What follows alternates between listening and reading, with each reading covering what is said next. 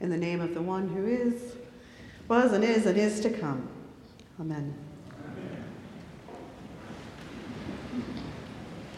Every December, a group of friends and I set ourselves a challenge. We try to write a poem every day for 31 days. We each we post each poem, or as one person puts it, a poem-like shape, every day and we give each other friendly comments.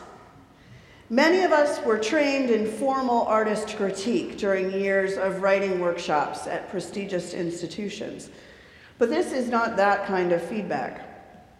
It's more what my artist family used to call say ooh ah, as in, I'm going to show you what I'm working on, and I need you to say ooh ah right now about what I made, okay? So we would say, Look at this cool thing. And the person responds, Thank you. Yes. So we set ourselves this challenge every year now for about 15 years or so. Some people post every day, some people only make it there once or twice. The group shifts a little every year due to the, re- the changes in life, family members needing care, new jobs, etc. We have different levels of experience and publication credits, but none of that matters when someone writes a line that resonates right off the internet and into your chest, and then someone else does it the next day. Midway through the course of the month, though, things always start to get weird. Each of us runs through our usual images and lineation we exhaust the material we might have been saving up to work on. The end of the day comes, and you still got to get something down. The poems that show up in the second half of the month are darker and stranger and sometimes more raw. It's not only that we've moved past our usual posturing, but now we are fully in the habit of looking at the world differently knowing that we will need to claim a moment to use as creative material. Sometimes I think of this as my poetry eye being open, a different kind of being awake.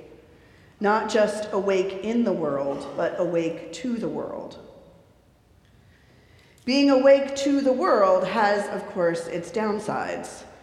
To slow down and pay attention exposes us to pain and suffering.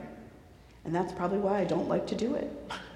I don't want to bear witness because it's too frightening. If I choose stillness instead of a constant go, go, go, I will see my own powerlessness in the face of the world's sorrows. But even going fast doesn't save me anymore. Now that we are so connected, each with a tiny camera in our pocket, we can broadcast the suffering we witness to a grand and broad audience, each other. We are privy to the intimacies, both joys and sorrows, of people whom we will never meet. What does it mean to be human in the face of witnessing tragedy and in the fear of more tragedy to come? I recently heard some indigenous wisdom about surviving an apocalypse. To not run from the parts of yourself that are wounded and grieving. To, in fact, thank yourself and your Creator for the humanity that you possess. She said, if pain is grief, that grief is love without somewhere to go, love without a place to land. And yet, pain hurts. It, it makes me say with Isaiah, Oh, that you would tear open the heavens and come down. When is God going to show up and fix this for us? Or even just, when are things just going to get better? We seek patterns in our own experiences, in our own lives, in the face of death, and in the face of our little deaths, our, our pain and suffering. We want it to make sense. In Jesus' time, his community continued to splinter into the Pharisees and the Sadducees and various groups that thought they could do the right thing, they could make it happen if they just did the law the right way. We too want to follow God the right way, But how do we know what's the truth?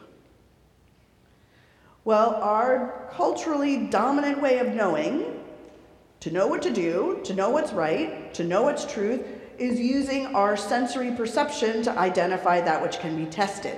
Empiricism, right?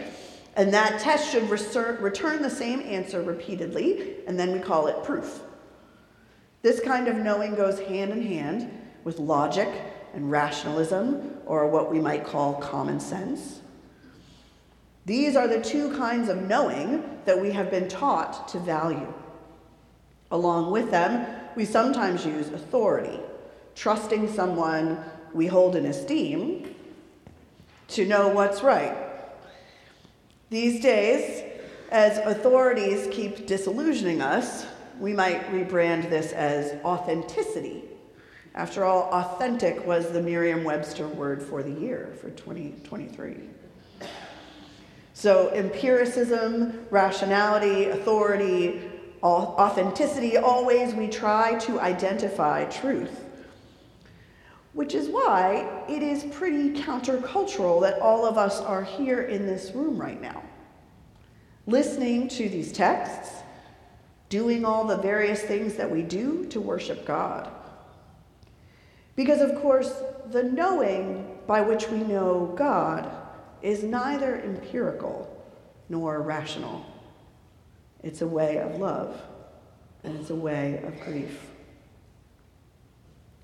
Creative regard, that poetry eye, seeing the world with empathy and curiosity, means a connection to feeling. We might even call it intuition, a word for knowing that has been dismissed and feminized and hollowed out. We have been taught that what we know in our gut or in our heart is not to be trusted.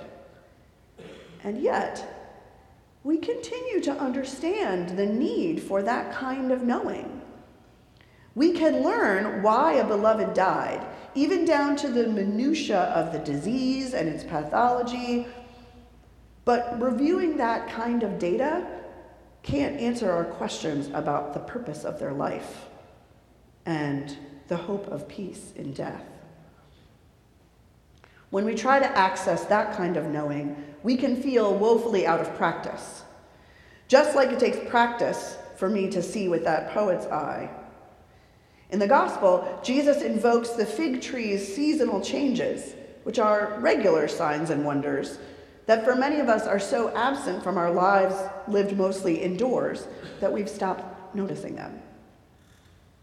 Even so, in the letter to the Corinthians, Paul says, For in every way you have been enriched in him, in speech and knowledge of every kind, so that you are not lacking in any spiritual gift as you wait for the revealing of our Lord Jesus Christ. You are not lacking in any spiritual gift as long as you are willing to stay awake. We can think of art, music, poetry, performance, like a kind of alarm clock, then. Something that keeps us connected to our bodies. Because art should stop us in some way, should change our breathing, should make us move through the world differently, even if just for a moment or two. Art, too, uses indirectness, non logical connections, symbols, all to distract that rational mind and bring us back into our bodies. The prophets, desperate for the people to understand, did the same. They used symbols, sometimes apocalyptic ones, they used extreme acts of their own bodies to try to get across what God wanted. And Jesus referenced that kind of apocalyptic prophecy in the gospel today. Of course, the idea of the prophet was to lead people away from what they were doing, to show them in graphic ways how staying the course would end up for them. So sometimes in this season of predictable expectations, when we search for God through all the spackled joy of the consumer holidays, it can be useful to hold on to a piece of art that is not meant to comfort but to provoke. In advance of this evening's lessons and carols, which will be full of art, especially poetry, I want to offer you a poem like that just now.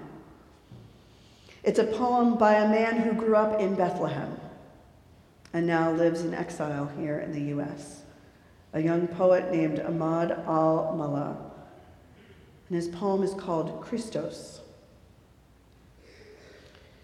Jesus, a prophet or God, because in the shop he made, as every carpenter of the time, tables and chairs.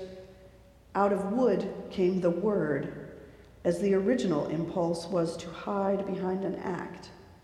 One can't be a prophet or a God without a cover, something to do till the word gets around, so to speak. And as metal was not a thing for laymen to play around with, it had to be wood, the only dry thing that could catch fire and lead, like the word, peoples, animals, and angels off course toward the light. In this season of Advent, I hope that we can slow down enough to awaken, to be moved out of our expected paths, even into a place that might feel like apocalypse. Let us be courageous enough to grieve, to give love somewhere to land. Let us follow the prophets and sages and the art makers off course toward the light. Amen.